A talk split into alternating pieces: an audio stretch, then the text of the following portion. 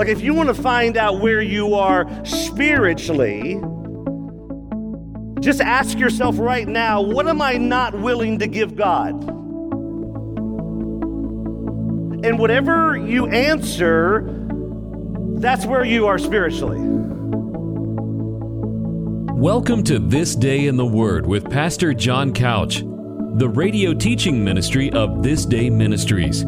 It is a joy to have you listening today, and we pray that you will be encouraged, challenged, and motivated to live for God like never before. And now, with today's message, here's Pastor John Couch. Father, we come before you, and God, as I just yield myself to you, uh, Holy Spirit, may you move in power. May you move in might. Uh, may you move in strength. Uh, may you move in such a way, Father, right now that uh, only giving all the glory and deflection to you could be the only explanation. And so, Father, keep us from the schemes of the enemy. Uh, don't allow him to have any foothold right now, but I pray all that we would see and hear is the risen Savior Jesus. May we fall in love with him more and more. And we pray this all in Jesus' name. And all God's people said, Amen. Now take your Bible, turn to Acts chapter 20. Acts 20, uh, looking at verses 1 through 6 today as we journey uh, into Acts 20 and thinking of 2024. It's here. Uh, some of you are maybe still trying to get your scissors Y2K compliant. You're a few years behind if that's the case, but it is 24, and it's hard to believe that here we are in 2024 and and in each year that, that goes and comes and goes and comes, well, one of my fears is that people all over our world today who profess Christ don't make any spiritual goals. They just kind of show up in the next year and just stumble into that year and just kind of hope that spiritually somehow they will experience revival and reformation and awakening. And it just dumbfounds me because we will spend so much time planning into the new year for uh, vacations and what we're doing at our workplace and, and all the different family activities. And again, those things in and of themselves aren't bad, but what's most important is your spiritual walk with the Lord. And yet, so many times, if we're honest, we don't spend any time planning for the future spiritually. You know, I, I, think one of the questions is what am I willing to give God in 24? It might be kind of a hokey thought, but, you know, Jesus wants more in 24. But the more I got to process that this past week, I don't think the right question is, what am I willing to give God? I actually think the right question is, what am I not willing to give Him? Like, if you want to find out where you are spiritually, just ask yourself right now what am I not willing to give God? And whatever you answer, that's where you are spiritually. My prayer, of course, for me and for you is that when we ask the question, what am I not willing to give God, that all of us would resoundingly say, I'm willing to give God anything and everything. What are you perhaps not willing to give God truthfully in 24? Marinate on that as we dive into these six verses together from Acts chapter 20, thinking of spiritual goals in 2024. Acts 20, ESV translation verse 1. After the uproar ceased, Paul sent for the disciples, and after encouraging them, make a note of that. We're going to come back to that. he said farewell and he departed for Macedonia. Now look at verse 2. When he had gone through those regions and had given them much, what church? Encouragement, he came to Greece. There, verse 3, he spent three months and a plot was made against him by the Jews as he was about to set sail for Syria. So he decided to return through Macedonia. Now look at verse 4. These are Paul's traveling companions. So Sopater, the Berean, son of Pyrrhus, accompanied him, and the Thessalonians, Aristarchus and Secundus and, and Gaius of Derbe. I always just chuckle when I read these names. Aren't you glad we have Tom and, and George, etc., these days? And Timothy, there's an easy one. And the Asians and Tychicus and Trophimus. Again, these are most likely the representatives of various churches that, that Paul worked with, and they're now his band of brothers. They're, they're standing with him, they're, they're sticking with him as he is battling for the gospel and taking this offering, as we would learn in other texts, to these impoverished Christians in Jerusalem. But the church is unified, that's the key. Verse 5 these went on ahead and were waiting for us. Interesting little point there so Luke's writing this, and when he says us, we can deduct that he's now rejoined the group, Dr. Luke that is, at Troas. Lastly, verse 6. But we sailed away from Philippi after the days of unleavened bread.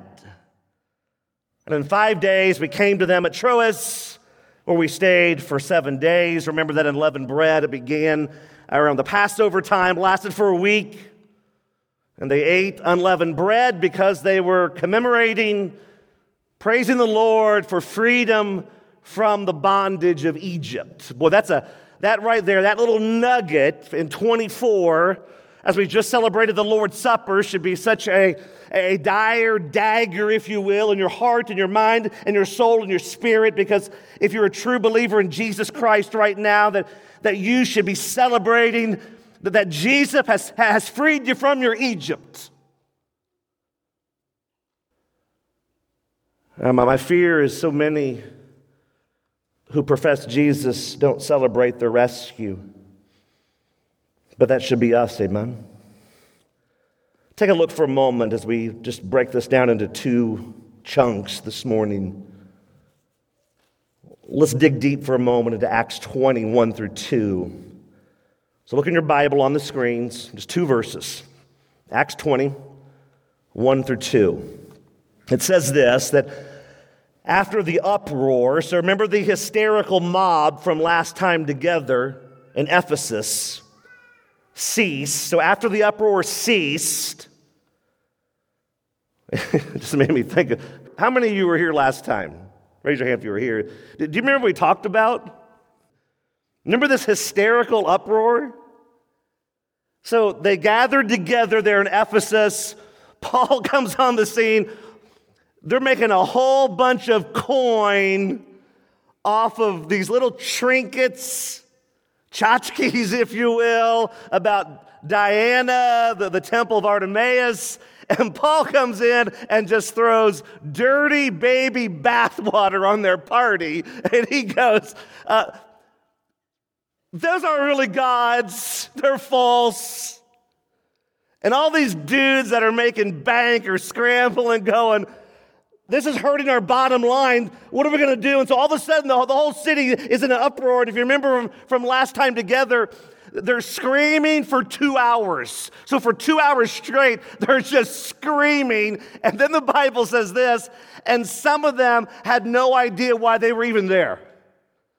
Well, that sounds productive, doesn't it?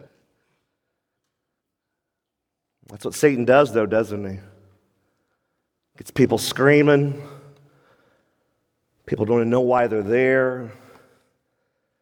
But after this uproar, verse 1 of 20, Paul sent for the disciples, and after, here it is, after encouraging them, he said, Farewell and departed for Macedonia. That's that northern part of Greece. When he had gone through verse 2, those regions, and had given them much, what church? Encouragement, he came to Greece. Now, again, this is, we can deduct this, the Corinth area where he wrote the book of Romans. Now, right out of the gate, I want you to write down key number one. Write this down in your, in your notes. Write this down. The word encourage, biblically speaking, means to exhort, to comfort, to instruct, buckle up, and even to admonish. So if you're looking for the biblical definition of the word encourage, that's exactly hermeneutically from the Greek what I just gave you. Let me read it one more time, biblically speaking. The word encourage means to exhort, to comfort, to instruct, and even to admonish. If you're wondering what the word admonish means, it means this to warn someone firmly. Now, by a show of hands, how many of you, when you think of the word encourage, think about warning someone firmly? That's typically the response. That word has dual meanings, and yes, it, it means to come alongside. I mean, I think through this. So, if, if you know someone that for the last year, let's say, as we're starting a new year, that let's say they've spiritually been a human pinata for Jesus, you're probably going to encourage them through the comfort angle. Amen? At least I hope. They've been a spiritual pinata for Jesus. You're probably not going to firmly warn them. You're going to encourage them. You're going to comfort them to say, Well, thank you for standing for the truth. Thank you for, for standing in the gap. Thank you for being that one that's willing to be bold and, and to take the hits and, and to take the, the punishment, if you will, for the cause of the gospel. That's probably what you'll do. You'll put your arm around them, so to speak. Now, if you have another professed believer who's the last year has been lazy and they're cutting corners and they're seeing how, how they can just kind of sink down to the lowest common denominator in their spiritual walk, and they got an excuse for this, and they got an excuse for that, and they actually have excuses for the excuses. I don't think coming alongside with a, an arm around the shoulder and saying, Oh, it's going to be okay, poor baby. That's a time, if you really love that person, to lovingly warn them and say, This is not good. Matter of fact, a good parent will encourage their children biblically in all four of these areas. A good parent, a biblical parent. They will comfort, they will instruct, they will exhort, and there's going to be times where they're going to say, and this is not God honoring. There's a bridge out, you're, you're heading over a bridge. I know you don't see it, but spiritually, you're going to go over a bridge. This is exactly what that word means. Which I find it interesting because it's used twice here in these two verses. So Paul goes around to these different churches and he encourages them. Do we know exactly what he said? Not really. But we can deduct that knowing Paul, knowing his personality, that he probably did all four things depending on the circumstances and the situation. You could even say it like this you could argue that the word encourage means to infuse or to put courage into. So, again, there's times where you do that and you put an arm around the shoulder and you comfort. Yes, you do. There's other times where you you go to someone, and you go, come on, let's go. Come on. We can't keep us dragging along here. Come on. Church, there's no doubt in my mind that Jesus wants more in 24. There's no doubt in my mind.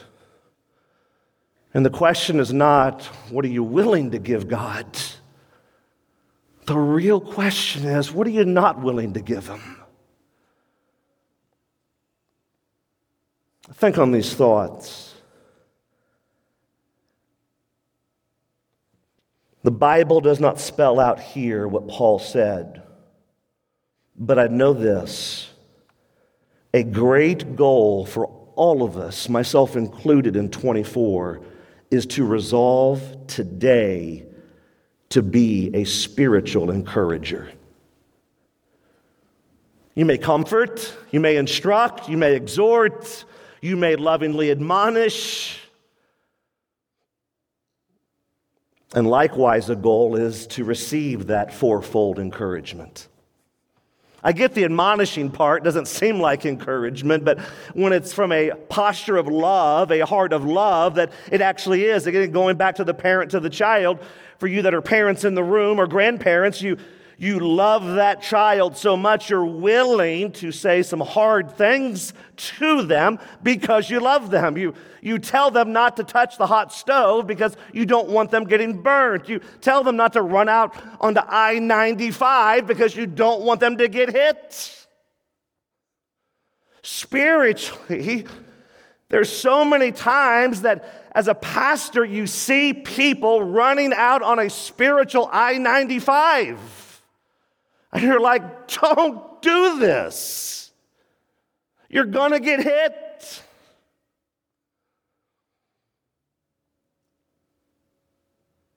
I was thinking through that thought and I broke this down into four areas. We'll go backwards. So, write down Hebrews chapter 10. Hebrews 10, 24 through 25. So, this is the warning, the admonishing. We're going to go backwards here. So, so, based on the biblical definition of encouragement, here are some encouraging, air quotes, verses.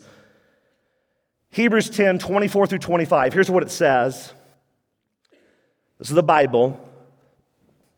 And let us consider, let us ponder, let us think on how to stir up one another to love and good works not neglecting to meet together, as is the habit of some, but encouraging one another, and all the more as you see the day drawing near. As I talk with other pastors, this is by far the number one challenge across America today, right here. I think the greatest war goes on, we'll use our church as an example, at 10:30 on Sunday mornings. Now, another church might be 11 o'clock or 9.30 or whatever. It's the corporate gathering. In my opinion, this is the greatest war that goes on all week. How can I, Satan says, just get people to not show up at that hour to not be under the word, to not be in the fellowship, to not be koinonia, if you will, that, that true encouragement of fellowship that instructs, admonishes, yes, exhorts, that comforts. I believe it's the number one issue that we're seeing facing the church in America today. Number one. And when you look at the Bible, this is written a long time ago. Hebrews 10 says this, and let us consider, verse 24, how to stir up one another to love and good works. It's so interesting that Greek word stir up is only used in one other place in the entire Bible. Only one other place is the stirring up, that's Greek word used in the entire Bible. Any ideas where it is? Yeah, you guessed it. When Paul and Barnabas are having an intense dispute over John Mark. The same word is being used. There's this intense dispute. John Mark has proven himself unfaithful. We can't have him on the team anymore. So Paul's saying. Barnabas is saying, wait a minute.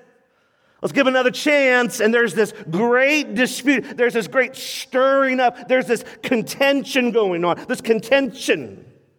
It's the same word used right here in Hebrews 10, and let us consider how to literally irritate, agitate, provoke. Wow.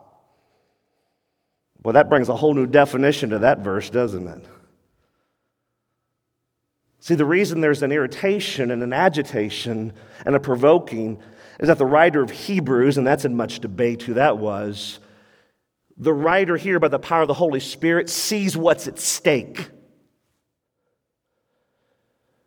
Moms and dads and grandparents, when you know what's at stake for that grandchild or that child, when you know what's at stake, I mean, you're going to do whatever you can, aren't you? And the writer here is going, This is what's at stake. What's at stake is we got people that is the habit of, you know, we'll, we'll show up when we want to, and, you know, we got a ball game to go to, or, or, or we got gymnastics, or, or we got company in town. Hey, bring them to church. Maybe they'll get saved. Amen?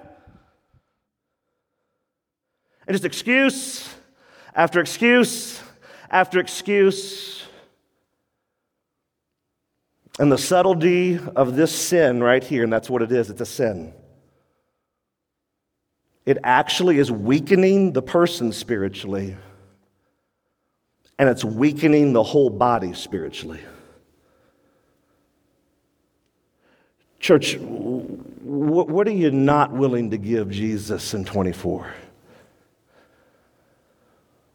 Warning, warning, warning. The Bible says that judgment begins at the house of God. The love of many will grow cold, the Bible says in the last days. Wake up, wake up. Don't play games with God. Warning, warning, warning. God will not be mocked. Whatever we sow, we're going to reap. Don't give Satan an open door, he'll pounce. And then one missed Sunday turns into two, and two's four. Before you know it, it's two months. And things seem good and easy, but you're sliding in to a spiritual abyss. I lovingly want to encourage you in this area in 24. Guard Sunday morning with your life. Just guard it with your life because it is life. And even on the Sundays we don't feel good, we can still press through as God enables. Amen. Secondly, here's instruction from an encouragement standpoint. And this next one is instruction, that subtle carbon monoxide that, again, as I talk with pastors all over the country, they see this going on as well. So write down Proverbs 10 19. Proverbs 10 19. When words are many, transgression is not lacking, but whoever restrains his lips is prudent. Proverbs 10:19 When words are many transgression is not lacking but whoever restrains his lips is prudent. Talking about other people destroys just not the person being talked about but it destroys the life of the owner. Here's a new approach in 24. What if, when we are all tempted to talk about someone, why don't we go talk to them? And with that thought, when we're tempted to talk about someone, why don't we start sharing what God is doing in our own lives as He's conforming us to the image of Christ? you want to see a revival take over. Can you imagine? You got everyone running around. You wouldn't believe what God's doing in my life. This is amazing. As He's conforming me to the image of Christ.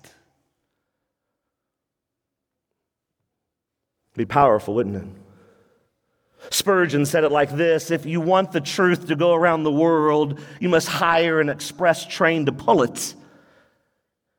But if you want a lie to go around the world, it will fly. It is light as a feather, and a breath can carry it, end quote. Church, the Bible tells us that the tongue is full of deadly poison. James 3, not on the screens, but read it later. James 3, it, it, talks about the deadly poison in the tongue and, and that it can literally set a whole forest on fire. It's such a small little vessel, but it's like a rudder and it can lead a ship off the edge of the ocean. But why? Here's the question why is the tongue from a, an encouraging instruction viewpoint, why is the tongue full of deadly poison? Any ideas? Because the tongue is not the actual issue. The tongue is connected to the real issue. And the Bible says this that out of the abundance of the heart, the mouth speaks. See, what the problem is what's in here. And this little gear kicks over, and the tongue starts wagging and flapping. And before we know it, we have a forest fire on our hands. One person said that culture is created at the top, sustained from the bottom and destroyed from the middle. And it's often destroyed because of the tongue. Remember, church, that Satan means accuser, attacker, and both he and those that are working for him, they continually attack through slander. Don't give Satan an open door. He's going to pounce. Don't be duped. Don't be seduced. Wake up, wake up. Don't play games with God in 24. There'll be a heavy price to pay. Thirdly, from a comforting standpoint of the word encouragement, write down 2 Corinthians chapter 1. 2 Corinthians 1, 3 through 4. But this is one of those go to segments of verses that I think of often. 2 Corinthians 1 3 through 4, as Paul writes to the church in Corinth, he says, Blessed be the God and Father of our Lord Jesus Christ, the Father of mercies and God of all comfort, who comforts us in our affliction, so that. What do the two words so that mean? I pray you've learned it by now. It means, here comes the why. Why? That we may be able to comfort those who are in any affliction with the same comfort with which we ourselves are comforted by God. That's powerful, isn't it?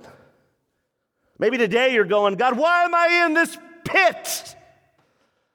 Maybe you're crying out, God, why am I in the fiery furnace again?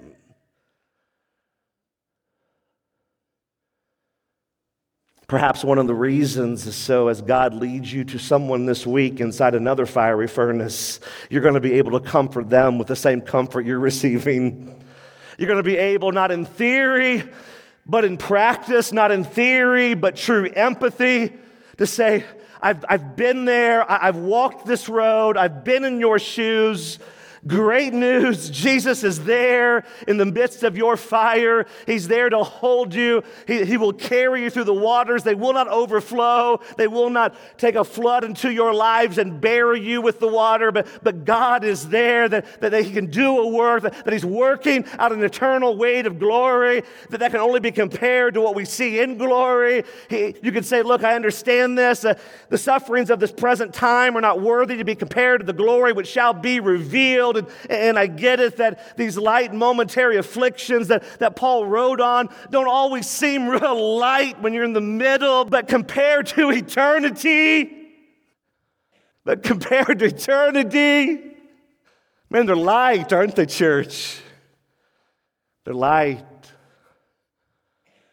I know they don't seem momentary, but they are compared to eternity. See, it all depends on where you're looking. Are you setting your mind on things above? Or are you setting your mind on things of this earth? For you've died and your life is now hidden with Christ. Don't waste your pain, don't waste your life. Be a person who, who counts it all joy Be a person as Paul did, that he was sorrowful but always rejoicing. Sorrowful but always rejoicing.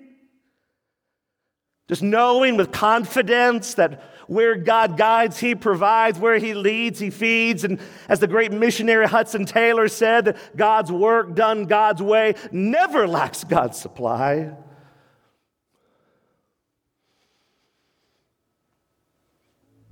Be that person in 24. You're listening to This Day in the Word, the radio teaching ministry of This Day Ministries. All of Pastor Couch's messages are archived and are free to download at thisdayministries.org. In addition, you can share your prayer requests with us via email. Our email address for prayer requests is prayer at thisdayministries.org. That's prayer at thisdayministries.org. And now, back to This Day in the Word with Pastor John Couch.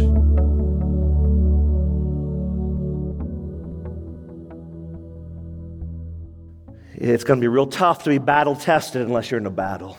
It's going to be really tough to be forged by the fire unless you're in a fire. Blessed be the God and Father of our Lord Jesus Christ, the Father of mercies and God of all comfort, who comforts us in our affliction. Praise God, amen. Why? So that we may be able to. Don't waste your suffering today. Don't waste your affliction. So that you can go comfort someone else and say, I've been there. And I saw the hand of God there. I saw the hand of God there. I saw the hand of God there. What a testimony, amen. Lastly, here's an exhortation from the word encouragement. Philippians, write this down lastly. Philippians 3, 12 through 21. Philippians 3, 12 through 21. Here's an exhortation. Listen to what Paul writes to the church in Philippi. He said, Not that I have already obtained this or am already perfect. But I do what, church? I press on. To make it what? This is key. To make it what? My own. See, I think so many people are pressing on, they're just not making it their own. They're riding on the coattails of their parents, their husband, their wife. The whole point is that you'd make this thing your own, you'd own it that we make it my own because Jesus Christ or Christ Jesus has made me his own. But that's a testimony right there, amen? But you won't be able to shout from the mountain that Jesus Christ owns me. Like he owns me. I'm chained to Christ. That's the testimony of a true believer. Brothers, verse 13, Philippians 3 I do not consider that I've made it my own. But one thing I do, oh, there it is. Boy, he sharpened the pencil, didn't he? He realizes he's a work in progress. But one thing I do, forgetting what lies behind and, and, and, straining forward to what lies ahead. I press on towards the goal for the prize of the upward call of God in Christ Jesus. Let those of us who are mature think this way, spiritually mature. And if in anything you think otherwise, God will reveal that also to you. Only let us hold true to what we have obtained. Brothers, verse 17, Philippians 3 join in imitating me. Hmm. And keep your eyes on those who walk according to the example you have in us. For many, not some, for many of whom I often told you and now tell you, even with tears, even with tears. They walk as enemies of the cross of Christ. Their end is destruction. Their God is their belly, and they glory in their shame. They just bask and waller in their shame. They flaunt it. Hmm. With minds that are set, here it is, on earthly things. But, verse 20, but our citizenship is where, church? It's in heaven. Oh, And from it, we await a Savior, the Lord Jesus Christ, who will transform our lowly body to be like His glorious body by the power that enables Him even to subject all things to Himself. And all God's people said, Amen. The sin bearing work of Christ declared for the true believer, it is finished. That's what the sin bearing work of Christ did. I just love this. But one thing I do, forgetting what lies behind and straining forward to what lies ahead. Church, I don't know what happened in 23 in your life, but can you put that behind you? And can you strain towards 24 all for the praise of God's glory?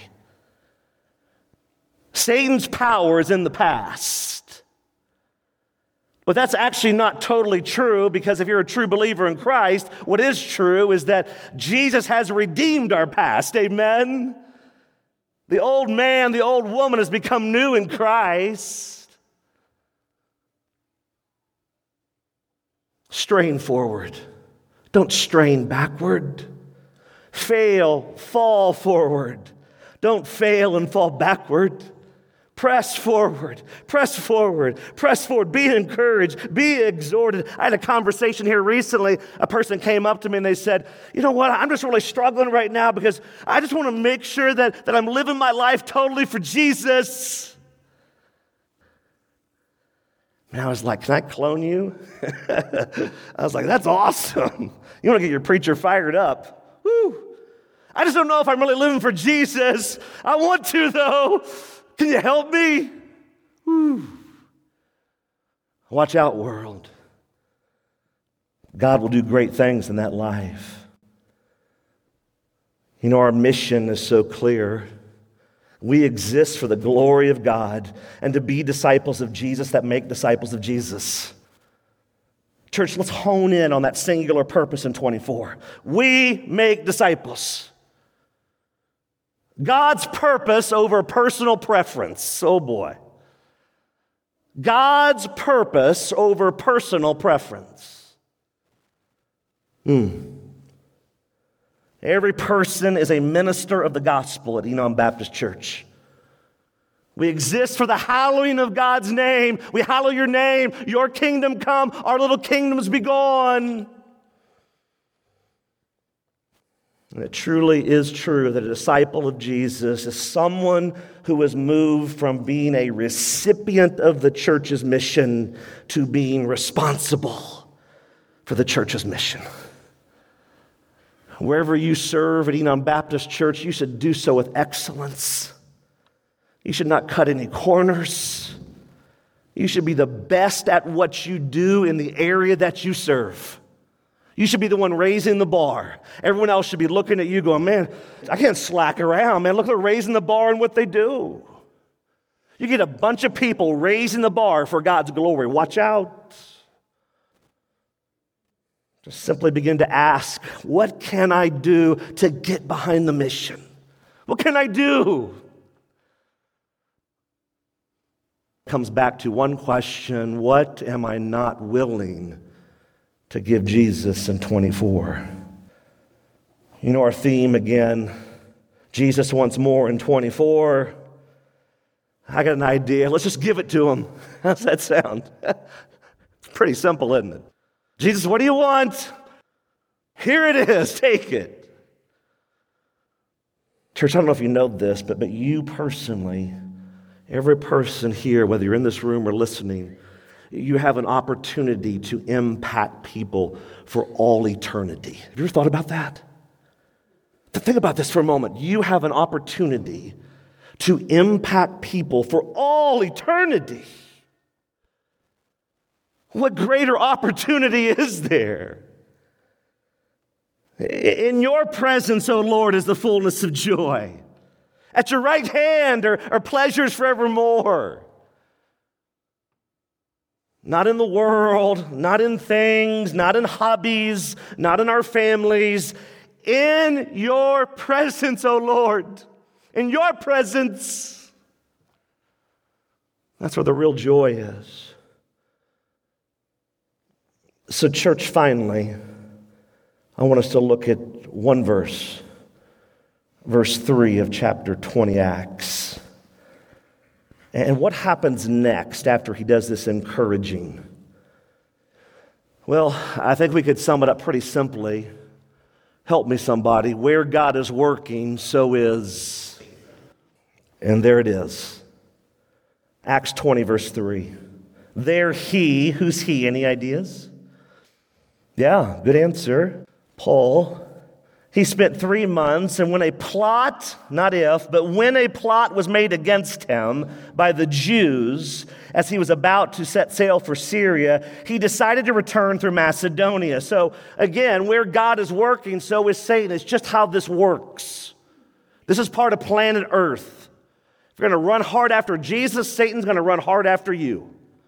He hates you, hates your marriage, hates your family. He's going to do everything he can to discourage you to get you to quit, to get you to throw in the towel. And here Paul is again. I mean, again, he's dealing with this nonsense. He's getting ready to set sail. There's this pilgrimage going on again through for Pentecost and Passover and the days of unleavened bread. And somehow, somehow, God alerts him that there's some Jews out there that are probably going to want to throw him and murder him overboard.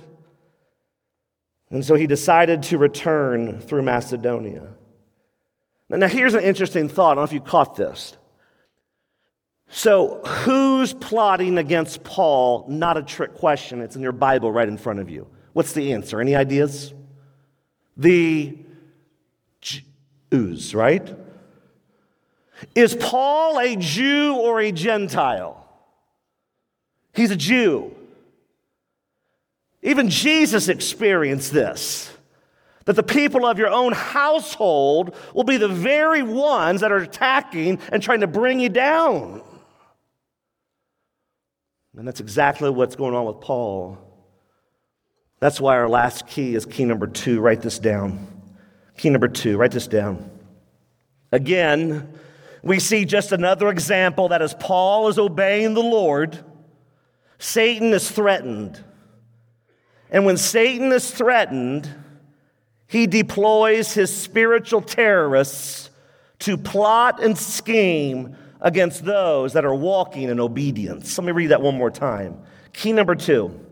Again, we see just another example that as Paul is obeying the Lord, Satan is threatened. And when Satan is threatened, he deploys his spiritual terrorists to plot and scheme against those who are walking in obedience.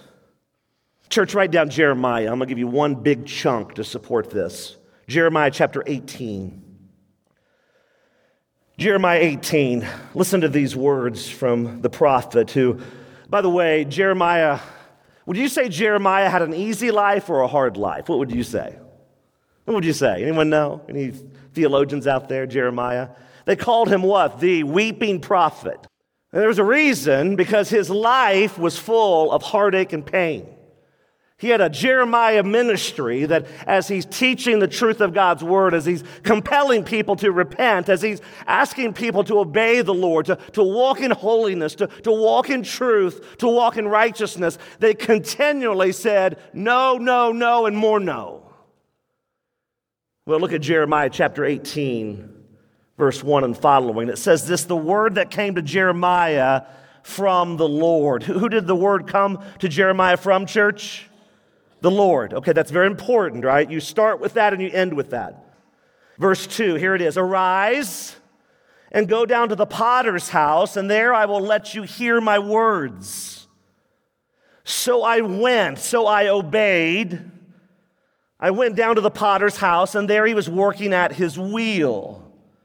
And the vessel he was making of clay was spoiled in the potter's hand, and he reworked it into another vessel as it seemed good to the potter to do. Now look at verse 5.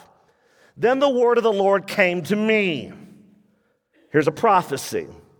O house of Israel, can I not do with you as the potter has done? declares the Lord. Behold, like the clay in the potter's hand, so are you in my hand, O house of Israel. If at any time I declare concerning a nation or a kingdom that I will pluck up and break down and destroy it, and if that nation concerning which I have spoken turns from its evil, there it is right there. Let me read that one more time. Turns from its evil, repents from its evil. No more hard heartedness, no more stiff necked, no more brazen forehead, no more don't tell me what to do. No, there's a soft, tender heart that's repenting and turning from its evil. I will relent of the disaster, says the Lord, that I intended to do to it. And if any time I declare concerning a nation, verse 9, Jeremiah 18, or a kingdom that I will build and plant it, and if it does evil in my sight, not listening to my voice, then I will relent of the good that I intended to do to it. Wow, this is powerful. We can apply this to our lives.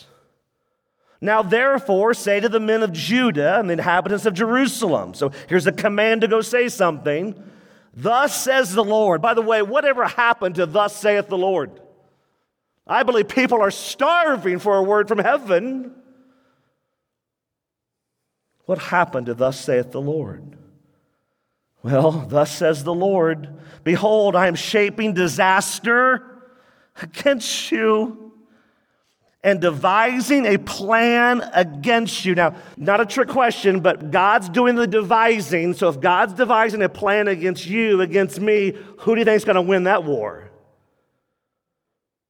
Well, what happens next? Return. So there's a compelling return, repent, everyone from his evil way, and amend your ways and your deeds. But they say, oh, here's the response. Here we go. Ready? But they say, that is in vain. It's, it's empty. We will follow our own plans. And we, yes, will, everyone act according to the stubbornness of his evil heart. I mean, this is brazen pridefulness, isn't it? It's one thing to go, we're not going to listen. It's a whole nother level, right? We're talking a whole nother level when people start saying, we're actually going to listen to the stubbornness of our own heart. That's wickedness at its core. Therefore, 13 says the Lord, ask among the nation who has heard the like of this. The virgin Israel has done a very horrible thing. Does the snow of Lebanon leave the crags of Sirion? Do the mountain waters run dry in the cold flowing streams? But my people, this is the Lord speaking. But my people have forgotten me. They make offerings to false gods. They made them stumble in their ways in the ancient roads and to walk into side roads, not the highway of the Lord, making their land a land of horror, a thing to be hissed at forever. Everyone who passes by it is horrified and shakes his head. Like the east wind, I will scatter them before the enemy. I will show them my back, not my face, in the day of their calamity. Then they said, Come, let us make plots against Jeremiah. Does this sound familiar? We're in Jeremiah we're also in Acts 20, and do you see what happens when people get confronted with the truth? They begin to scheme and make plots against the truth tellers. Come, let us make plots against Jeremiah, for the law shall not perish from the priest, nor counsel from the wise, nor the word from the prophet. Come, let us strike him with the what church? The tongue. Oh, there it is. The tongue. The tongue the poisonous tongue, and let us not pay any attention to any of his words. Period. End quote. Wow. Can you imagine sitting in their shoes? Can you imagine what the Lord's going to do to those type of people even today that resist and rebel? There was a plot against Paul. He heard about it. He went another way. Here's Jeremiah. They're plotting against him. You know what I've learned over the years? I've learned a couple things. Did I tell you when I was in school I got straight A's? Did I mention that to you? Did I tell you about that? I, I got A's in, um, in PE, lunch, study hall, A plus in study hall, A plus in study hall. And believe it or not, I got an A in pottery. I'm not making this up. I'll bring you one, one time. I still have some from all those years ago. You know what's so interesting about the pottery class, even though it was, it was an amazing class? You would take this lump of clay and you would sit at this little wheel, have like a little accelerator. The harder you press the pedal, the more it would spin. And before you can make the pottery, the mug, the vase. You had to make sure that the clay was in the center of the wheel. There were so many times I took the clay and you put water on there and it was not in the center. And when something is not in the center and it's spinning, what happens to that thing that's spinning? It begins just to kind of flop around. And so you had to make sure before there was anything else you did that the clay was in the center of the wheel. Because otherwise, you would take it and scrap it and throw it away. Spiritually, that's where every human being is in 2024. You got to make sure the clay of your life is in the center of not the wheel, but in God's will. You got to make sure you're in the center of His will. Church, the question in 24 is not what are you willing to give God? The real question is what are you not willing to give Him? Because whatever you're not willing to give Him is exactly where you are spiritually. Here's a few closing thoughts as we are in 24. Let me just read these to you. I'll just read down what I wrote. Final thoughts. Here it is. Listen closely. Just listen closely. Don't move around. Just listen. We cannot spiritually afford to lower God's standard. We must daily, doggedly fight to live up to God's standard, not lower Him to our standards. Remember, we're a church, not a business. We do business, but we're a church. Our number one focus is spiritual matters, giving God glory, being fully devoted disciples of Jesus that make fully devoted disciples of Jesus. Number two, again, guard Sunday morning with your life. Get whatever you need to get done on Saturday or Sunday afternoon but guard Sunday morning with your life. 10:30 a.m. is not a time to sit back and watch the performance. 10:30 a.m. is a time to get engaged and worship the Lord, exalt his name, pray and feast on his word. Number 3, we cannot spiritually afford to remain comfortable in sin. It's way too easy to subtly fall into sin patterns. And now the new normal is to be spiritually average. Number four, we can't allow others to remain spiritually comfortable in their sin. A little leaven leavens the whole lump. It seems risky, I get it. They might be offended. But what's more risky is that it could infect the entire body if the infection spreads. Next, we need spiritually bold men and women that are spiritually vigilant and taking proactive spiritual action on the offensive.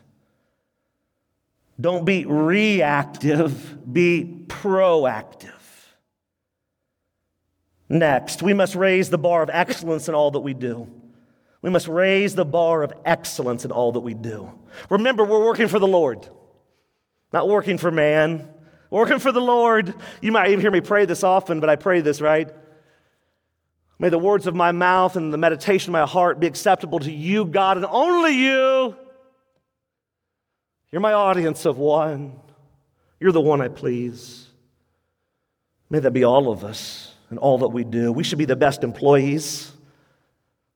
We should work extra. We should be early. We should just go the extra mile and all that we do. We represent Christ. We must resist the temptation next to substitute online church for in person church. COVID did a, just a number on this one. We're not designed to just watch on a screen. I get there's times where you have to. We're designed to be here. Again, go back to guarding Sunday morning. We've already learned today it's a sin to neglect the gathering together. May we not walk in that sin. God's not going to bless that. He's not going to bless your life. We must be missile locked, number next, on pursuing holiness daily. You will never, I will never fall into holiness by accident. It won't happen. You're not going to wake up one day going, How'd I get here? An intentional pursuit of pursuing holiness. Just a few more. If you have truly surrendered your life to Christ, Satan is going to war against you. If you haven't already done so, it's time to wake up and start going to war against him. Next, way too many people are simply wasting their lives on trivial pursuits of no spiritual value. Do you want to know how you know that Christ owns you? You ever thought about this thought? Do you want to know how you know Christ owns you? Your desires and your appetites for things will change. If your desires and your appetites are still the same as before Christ, there's a major problem going on. There will be such a new desire because you're a new person. And my fear is all across our world today, there's many people that claim Christ but they've never become new. When you get to the end of your life, what will you have to give God? Have you ever thought about this one? Like when you get to the end, when I get to the end, what are you going to give God? Hey, God, here's my sailboat. Here's my retirement account. Here's my condo by the beach. Here's my golf swing. Here's my rod and reel. Here's all my kids and grandkids that are spiritually dysfunctional because I enrolled them in idol worship on Sunday mornings. Or, are you to say,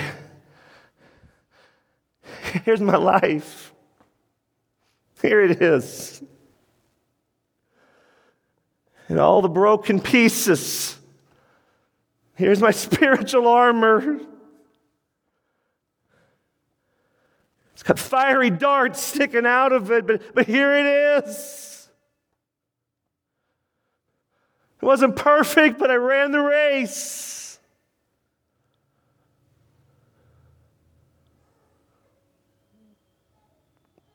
Is that what you're going to give God? Church, are you willing to lay down every, every, every area of your life starting right now? Holding nothing back. Because the question is not what are you willing to give God? The question is what are you not willing to give Him? Father, in the name of Jesus Christ of Nazareth, the King of glory. Lord, there's no doubt after talking with pastors over these last few weeks all over the country that there, there's such a hunger and a desire to see a move of you.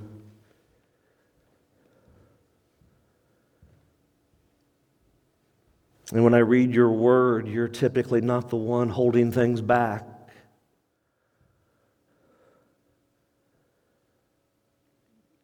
So, God, I pray, I just pray with a desperation.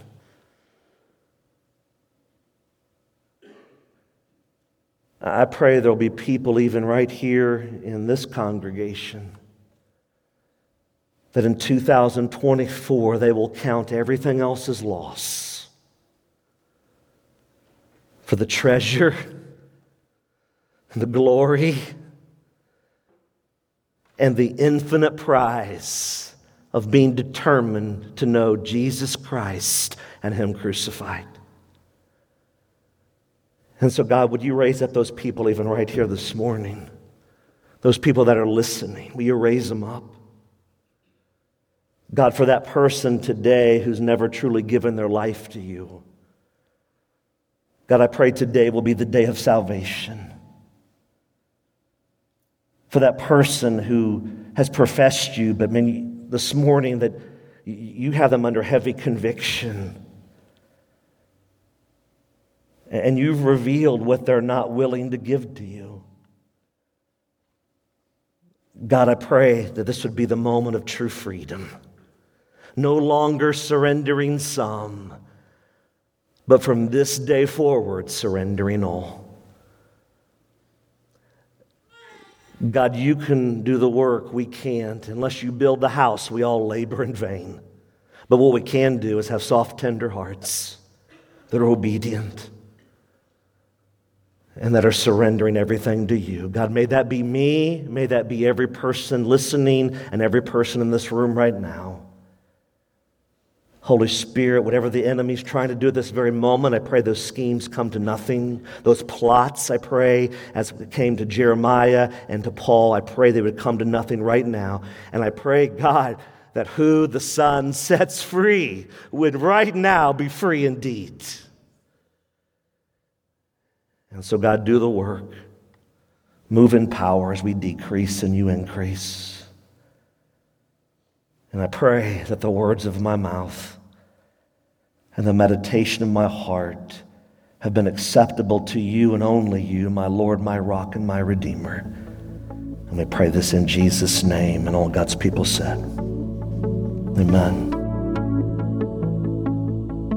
You've been listening to This Day in the Word, the radio teaching ministry of This Day Ministries. Don't forget that all of these messages are archived and are free to download at thisdayministries.org. That's thisdayministries.org.